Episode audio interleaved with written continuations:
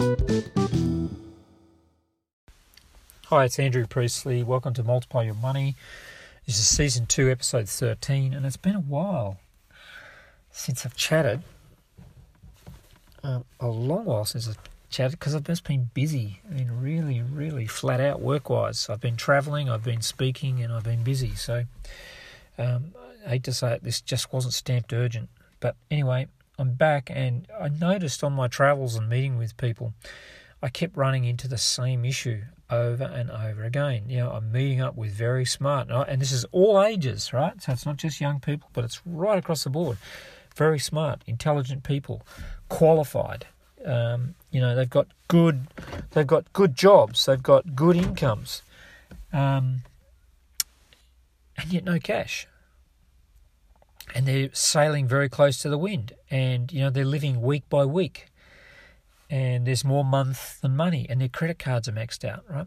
So, one of the basic things that I'm telling you will work for you, right? It, it's let's just do the basics. Number one, you need to know how much money you earn, okay? And I suggest if you're a salaried person, go and talk to your boss and ask your boss, can I, can you give me an, a, a printout of what my salary is? And also include things like any deductions, automatic deductions that come out, you know, like in the UK, like national insurance or something like that, right? But you want to know what your gross income is and then what your net income, you know, after tax take home pay is.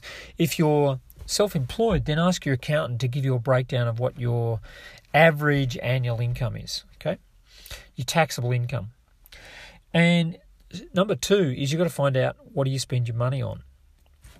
So, you know, it'd be good to break that down into um, weekly, monthly, quarterly, and annual expenses, right?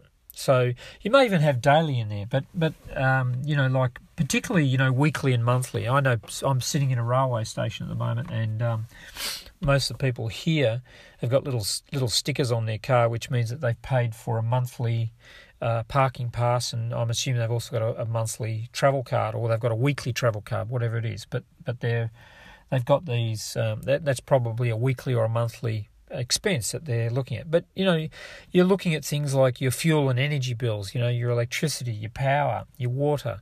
Uh, you might include things like uh, you know your rent, that that sort of stuff. Um, you know, quarterly might be things like TV license, or you might pay your life insurance quarterly. I don't know.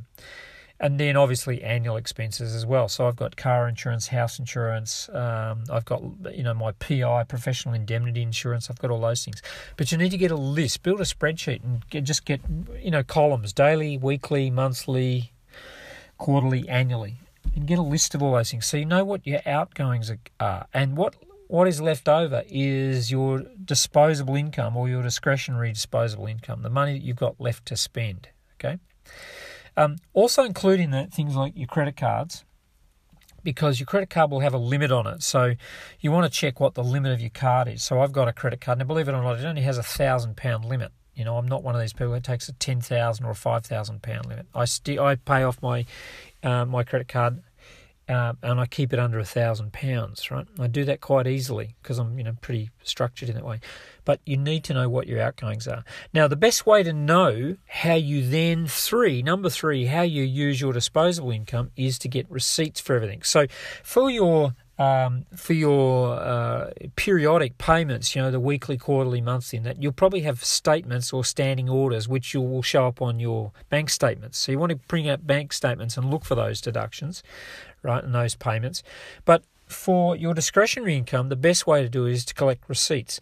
So get a receipt for every single thing that you spend money on and put it into a bag like you know, this month, whatever this month is, let's say it was October, then put October in the bag and put all of those receipts in there.